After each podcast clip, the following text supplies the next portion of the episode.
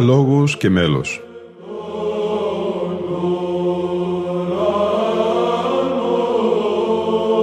Προσεγγίσεις στη μυσταγωγία της ψαλτικής τέχνης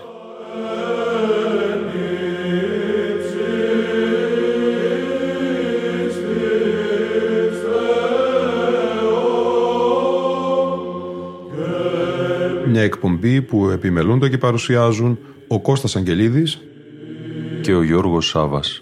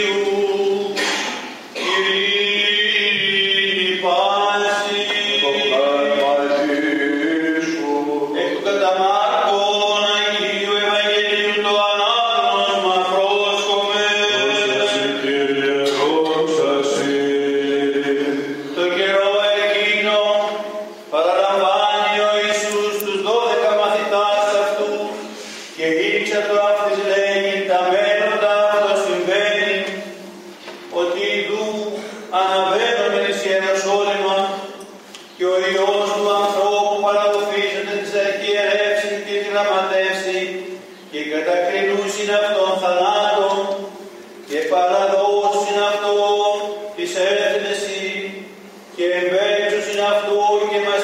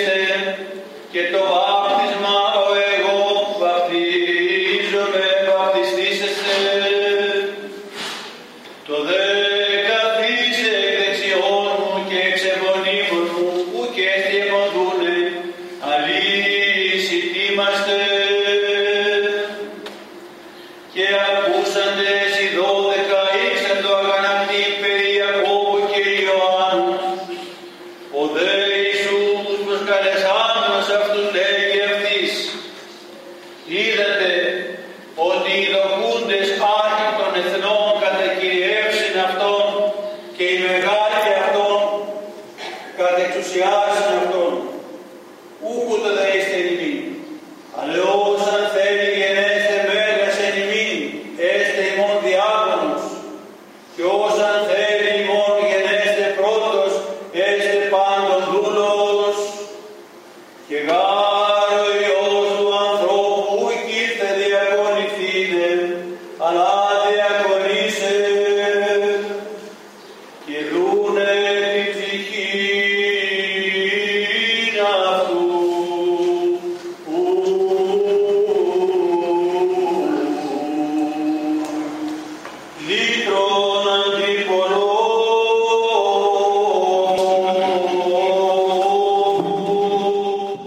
τη φωνή του μακαριστού πατρός Θεοφίλου Μπουγιουλέκα στην εμελή απαγγελία της Ευαγγελικής Περικοπής της Πέμπτης Κυριακής των Ιστιών. Ξεκινήσαμε τη σημερινή μας εκπομπή αγαπητοί φίλοι και φίλες.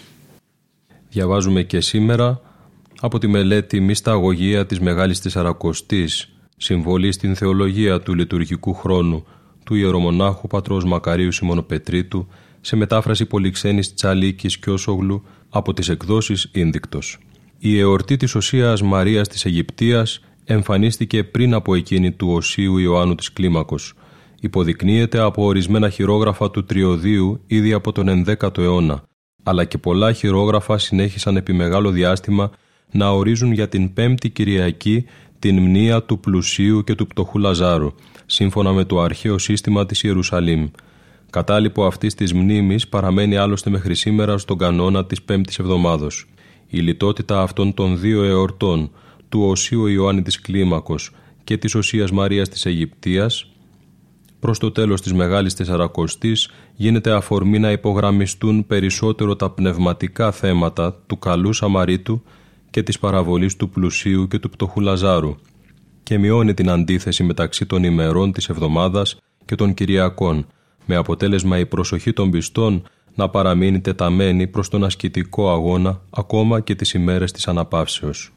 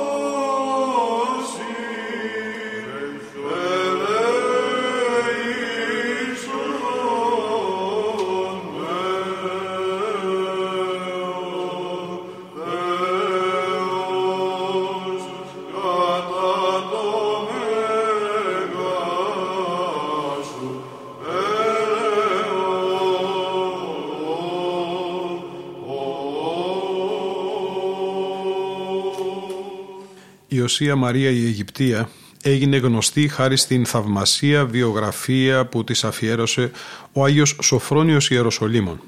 Κατά τη γνώμη μερικών μελετητών, πρόκειται ίσως για μια επεξεργασία του βίου της Οσίας Μαρίας της Παλαιστίνης που αναφέρεται στον βίο της Οσίας Θεοκτίστης της Λέσβου, σε δύο ιστορίες του Παύλου Μονεμβασίας και σε μια ψυχοφελή διήγηση ανωνύμου σύμφωνα με τον βίο της Οσίας Θεοκτίστης, ο οποίος επιβεβαιώνεται και από τον Κύριλλο Σκυθοπολίτη στο βίο που συνέγραψε για τον Όσιο Κυριακό. Εκείνη η Μαρία έζησε στην Παλαιστίνη, όπου γνώριζαν και τιμούσαν τον τάφο της.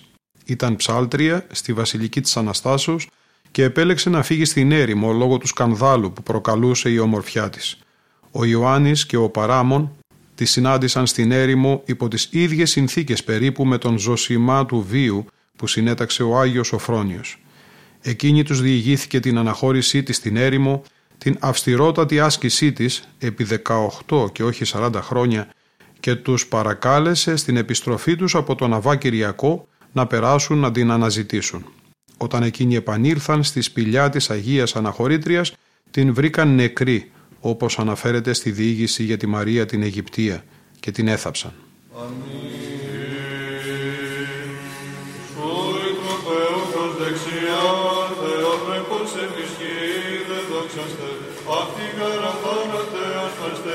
Φεναντίους έτρεψε εις Ισραηλίτες αγωνί του καινουργήσας.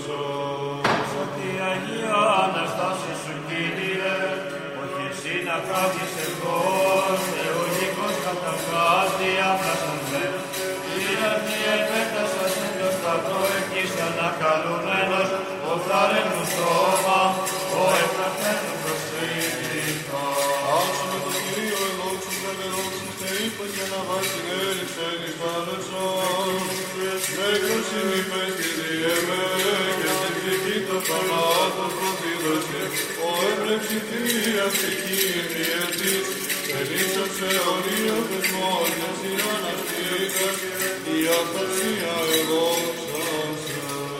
Χριστός και στην Πασχέτη και ρεκτόμησε τη διάνοιξη μου και ορθοδοξάς πασών, Θεός του Πατρός μου και ύψος του αυτόν, και λέει της χαρίτος πηγή, και λέει κλίνος και πύλη ουρανίος,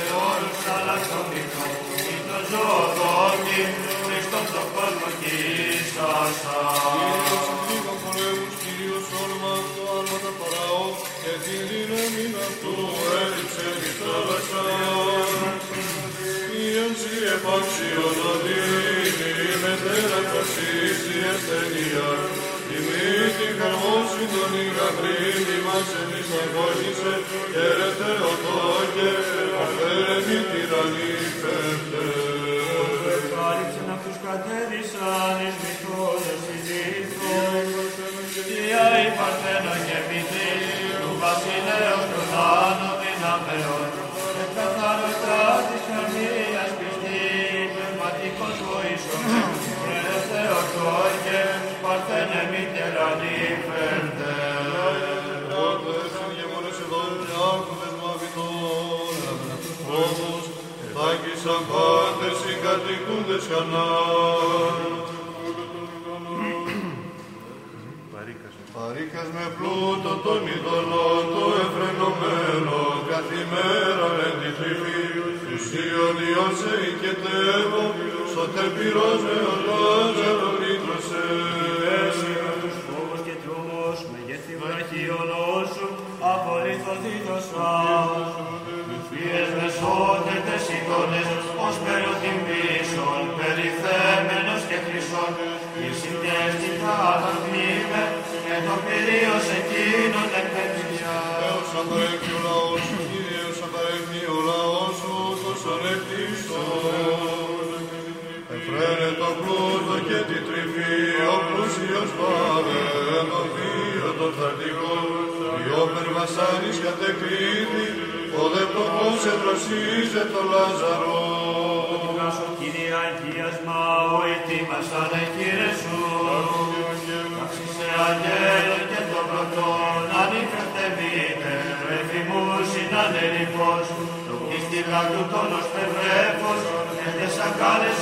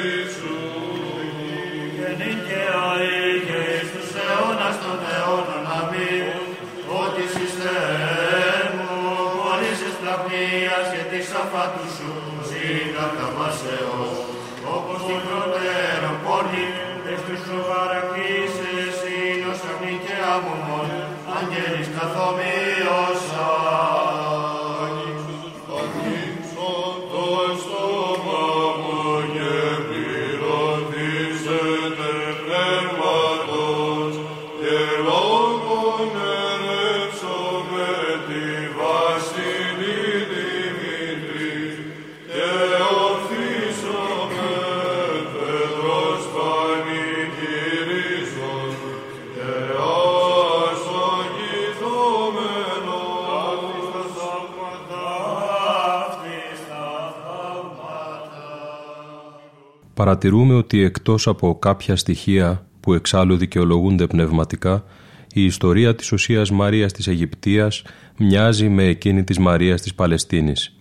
Η μόνη σημαντική διαφορά που θα μπορούσε να έχει προσθεθεί από τον Άγιο Σοφρόνιο ή να έχει δανειστεί από τον βίο άλλης Αγίας έγκυται στη διαγωγή της Μαρίας πρώτης φυγής της στην έρημο. Η διήγηση του Αγίου Σοφρονίου την παρουσιάζει ως εξαρτημένη από τον ίστρον της ακολασίας, κάτι που εξάλλου είναι ενδεικτικό του παραλόγου χαρακτήρα κάθε πάθους. Ενώ η Μαρία της Παλαιστίνης αποσύρθηκε στην έρημο για να προλάβει την αμαρτία. Ανεξάρτητα αν ταυτίζονται οι δύο αυτές Αγίες, η διήγηση του Αγίου Σοφρονίου έκανε την Μαρία την Αιγυπτία πρότυπο της μετανοίας και μία από τις πιο λαοφιλείς Αγίες της Ορθοδόξου Εκκλησίας. Υπάρχουν μαρτυρίες ότι την τιμούσαν πριν ακόμη διαδοθεί η διήγηση του Αγίου Σοφρονίου και στα χειρόγραφα αρχίζει να αναφέρεται η εορτή της την πέμπτη Κυριακή της Μεγάλης Τεσσαρακοστής από τον 12ο αιώνα. Ο τρόπος με τον οποίο ο Άγιος Σοφρόνιος υπογραμμίζει την αμαρτωλότητα της Μαρίας και τον καταναγκαστικό χαρακτήρα του πάθους της που τύφλωνε κάθε λογική σκέψη και την έσπροχνε και χωρίς την θέλησή της την αμαρτία δίνει πολύ περισσότερη αξία στην θαυμαστή και εντυπωσιακή μεταστροφή της. Μόλις αντιλήφθηκε ότι η Θεία Δύναμη την εμπόδιζε να εισέλθει στο ναό πίσω από τους ανθρώπους που εποφθαλμιούσε και συνειδητοποίησε χάρη τη Θεού την αμαρτωλότητά της, η Μαρία έκανε χωρίς χρονοτριβή την ριζική στροφή που απαιτεί η μετάνοια, αναχωρώντας για την έρημο όπου θα ζούσε με μετάνοια και άσκηση ανάλογης αυστηρότητος εν σχέση με την φρενίτιδα που είχε κυριεύσει την προηγούμενη αμαρτωλή ζωή της.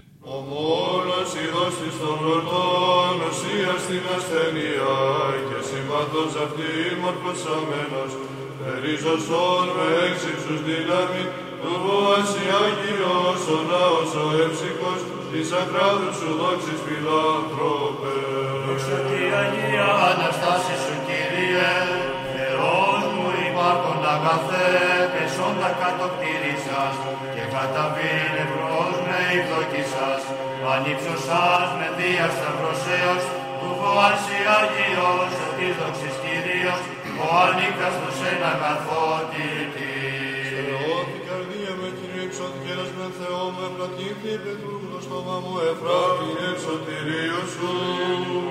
Ζωή εν υπόστατος είστε, υπάρχουν και φθαρέθαμε, ο συμπαθής Θεός εντιστάμενος, εις θανάτου καταβατεύματα, το θνητό διέριξας και νεκρούς τριήμερος, Ανάστας αυταρσία ημφίεσα. Ότι ουκ εστιν Άγιος ο Κύριος και ουκ εστιν δίκαιος ο Θεός ημών και ουκ εστιν Άγιος Ιησούς. Θεός ελαβούσα εγαστρή, παρθένε δια πνεύματος, του Παναγίου έμεινας αφλεκτός, επισεβάτος τον νομοθέτημος ή, λεγόμενη άκαυστα, αφούς το εμείνησε, την το πήρδεξαμένη το άστερτο. Η καυκάστα και μιλάει την ψηλά εις υπεροχήν μη δεν ξελθέτω μεγάλο ρημοσύνη εκ του στόματος ημών. Νεφέρει σε κούφινα ψευδός, παρθένε ονομάζομαι, προφητικής επόμενη ρίσες Ελλήνη θεκάρ επίση Κυρίως, καθερήν Αιγύπτια πλάνης χειροποίητα, και φώτισε τους ταύτα λατρεύοντας. Θεός γνώσεων Κύριος και Θεός ετοιμάζων επί τη δέκατα αυτού.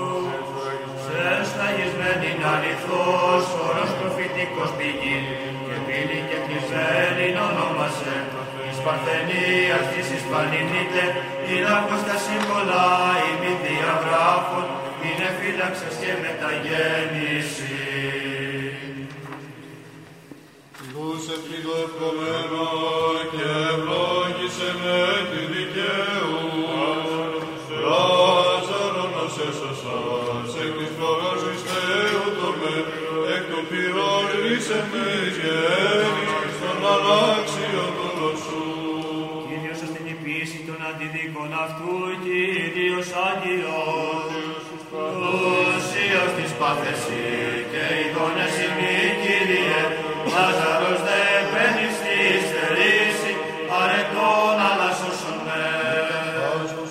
σοφία καθαστό πλουσίος εν το πλούτο αυτού. Όκινο και βυσινό, εν ευηδείς και το πλουσίος, τες συντορές και τις αμαρτίες, δια τούτο βλογίζεται. Καυκάς το καυκόμενο σου το συνή και γινός των Κύριων και πει κρίμα και δικαιοσύνη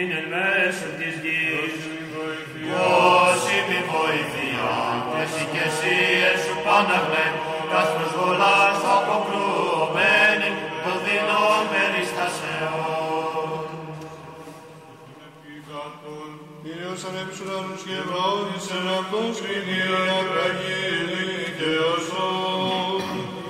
Πήρες της απολίας, της όση πράξες ή τεσσατόπης.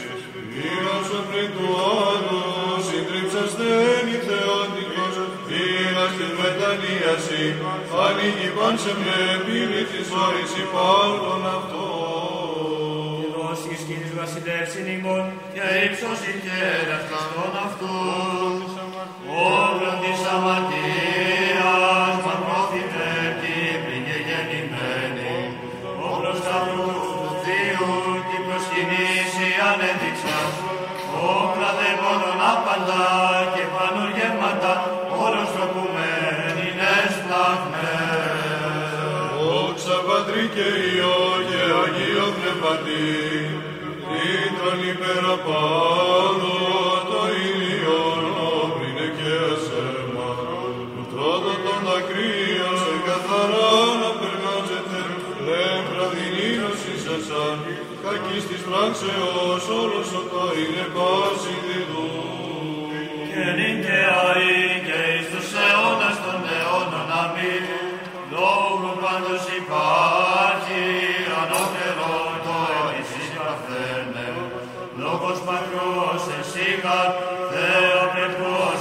κατεσκήνωσε. Λύση τεσμάτων άπασης, της αμαρτάνωση, λόγω μόνο παρεχόμενος.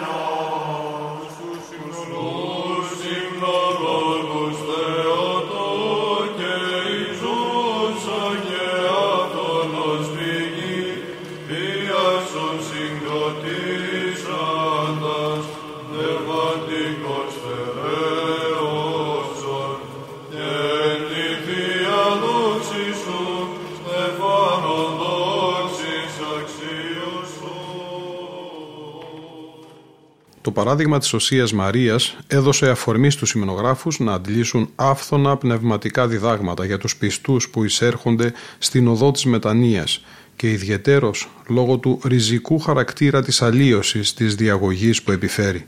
Εκφράζουν τη μετάνοια αυτή με αντινομικές εκφράσεις κατά το μορφολογικό πρότυπο που χρησιμοποιείται συχνότατα στην βυζαντινή υμνογραφία όταν αναφέρεται στο πάθος και στην απολύτρωση και παρουσιάζει την σωτηρία ως τη θεραπεία του ομοίου από το όμοιο, η ίαση του πρώτου Αδάμ δια του δευτέρου, η κατάλυση του θανάτου από τον θάνατο και των παθών δια του πάθους, ή το αγκίστρο της σαρκός δια οφθαλμών τους πολλούς ζωγρίσασα, η δονή βραχία το κατάβρωμα διαβόλου τούτους ποιήσασα, εγκιστρέφθη παναληθώς στη Θεία Χάριτη σταυρού του Τιμίου, η δίτατον το Χριστό όψον υπάρξασα.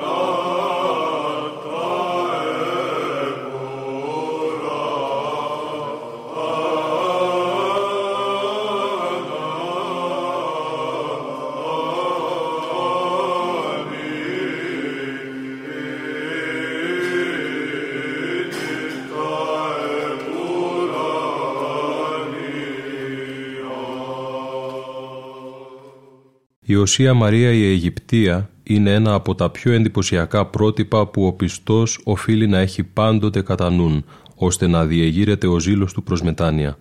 «Ον έστερξας, ον επόθησας, διονέτηξας σάρκας οσία, έτησεν ειν Χριστόν υπερδούλων, όπως ήλαιος γενόμενος πασινημήν, ειρηναίαν κατάστασιν βραβεύσιε της σεβομένης αυτών. Πώς θα μπορούσε να απελπιστεί για την τύχη του, όταν μια τόσο μεγάλη αμαρτωλή βρήκε χάρη ενώπιον του Θεού με την τέλεια μεταστροφή της και την προσκαρτερία της στην μετάνοια και την άσκηση. Η μετάθεση της εορτής της Οσίας Μαρίας της Αιγυπτίας από τον κύκλο των Μινέων στην πέμπτη Κυριακή των Ιστιών και η προσθήκη ενός κανόνα που είναι αφιερωμένο σε αυτήν στον μεγάλο κανόνα του Αγίου Ανδρέα Κρήτης καθιστούν την Οσία Μαρία πρότυπο της μετανοίας προς την οποία μας παρακινεί ολόκληρο το τριώδιο.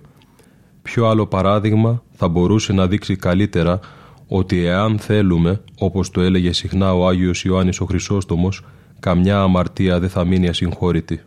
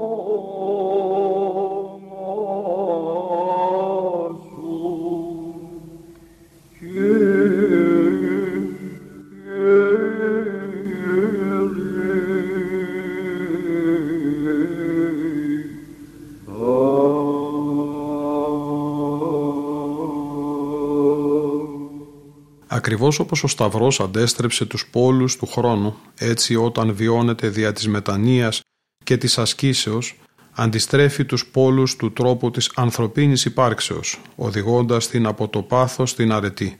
Έτσι η Μαρία με τη μετάνοιά της από πόρνη έγινε νύμφη Χριστού, ενώ άλλοτε ήταν αιτία πτώσεως για πολλούς, χάρη στην μεταβολή του προτέρου βίου που συνεπάγεται η μετάνοια, έγινε αληθινός ήλιος που οδηγεί τώρα πολλούς στη σωτηρία.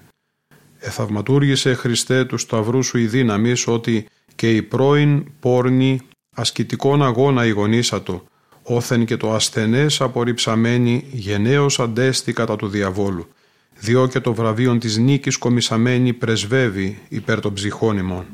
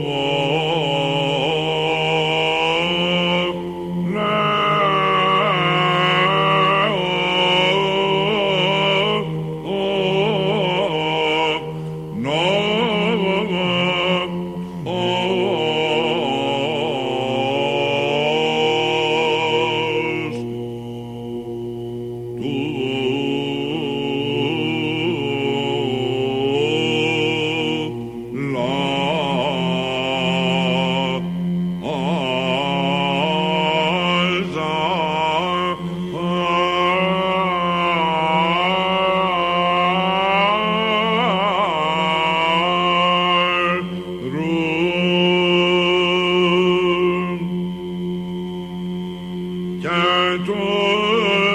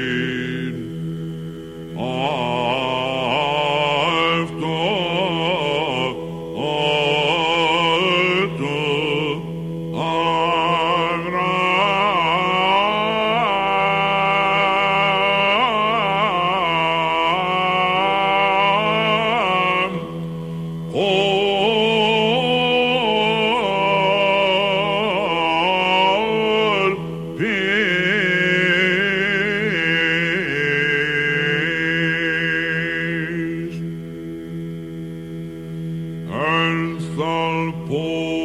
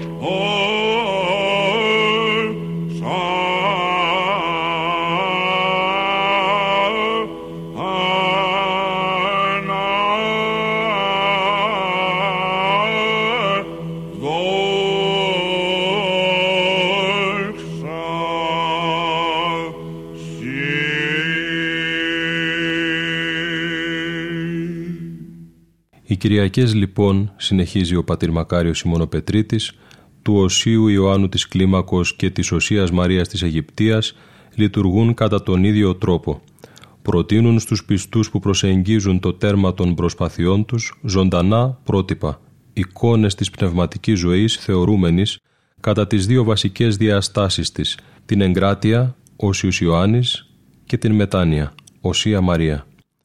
Μπορεί να αναρωτηθούμε μήπως θα ήταν προτιμότερο να έχουν τοποθετηθεί οι δύο αυτές εορτές στην αρχή της Μεγάλης Τεσσαρακοστής; Αφού όμως η ιστορία των μεταφερθησών σταθερών εορτών τις τοποθέτησε στο τέλος, έχουν πλέον αποκτήσει τη δική τους σημασία και λειτουργικότητα στην δομή του τριωδίου. Το γεγονός ότι παρεμβάλλονται μετά την σταυροπροσκύνηση, ενώ από μακριά διαφαίνεται το Σάββατο του Λαζάρου και η Κυριακή των Βαΐων αφυπνίζει τον ζήλο των πιστών, αποδεικνύοντάς τους ότι οι αρετές τις οποίες καλούνται δεν είναι αόριστα ιδεώδη, αλλά έχουν όντως πραγματοθεί στο πρόσωπο των Αγίων. Μπορούμε αφετέρου να σημειώσουμε ότι τα ζωντανά αυτά πρότυπα της πνευματικής ζωής και της πραγματώσεως της σωτηρίας δια της εσταυρωμένης ζωής αποτελούν έμεση προετοιμασία για την δραματοποιημένη ατμόσφαιρα της Μεγάλης Εβδομάδος, η οποία θα αρχίσει με την έκτη εβδομάδα.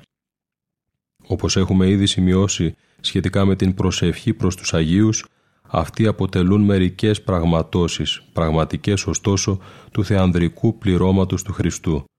Έχοντας συνοδεύσει τον Χριστό στο πάθος του είτε με το μαρτύριο του αίματος, είτε με εκείνο της ασκήσεως και έχοντας πληρωθεί από την ενέργεια του Αγίου Πνεύματος, οι Άγιοι μέσα στην Εκκλησία γίνονται ως Χριστοί, ως ζώσες εκπληρώσεις του μεγάλου σχεδίου του Θεού, το οποίο κατά τον Άγιο Μάξιμο συνίσταται στο «αΐ και εν πάσιν της αυτού ενσωματώσεως ενεργήστε το μυστήριον».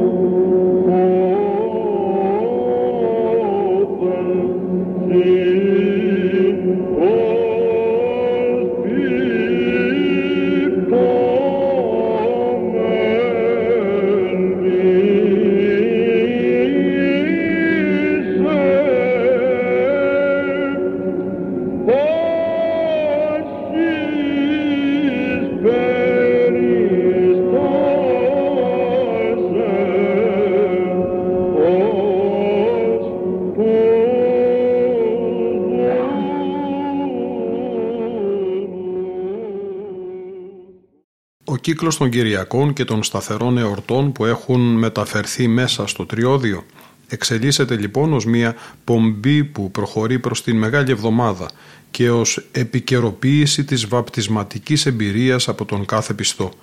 Μετά την προκατήχηση της προπαρασκευαστικής περίοδου, οι δύο πρώτες Κυριακές συνιστούν το πρώτο βήμα διεισδύσεως στο μυστήριο του Χριστού δια της πίστεως. Η εορτή του Σταυρού ως εκ της κεντρικής της θέσεως χαρακτηρίζει ολόκληρη την πνευματική διδασκαλία της Μεγάλης Τεσσαρακοστής ως πνευματική σταύρωσης και ως εκούσια εμπειρία του πάθους. Καταληκτικά οι Κυριακές του Οσίου Ιωάννου της Κλίμακος και της Οσίας Μαρίας της Αιγυπτίας προτείνουν ζωντανά πρότυπα της εν Χριστώ ζωής κατά τους δύο βασικούς τρόπους της ασκήσεως και της μετανοίας.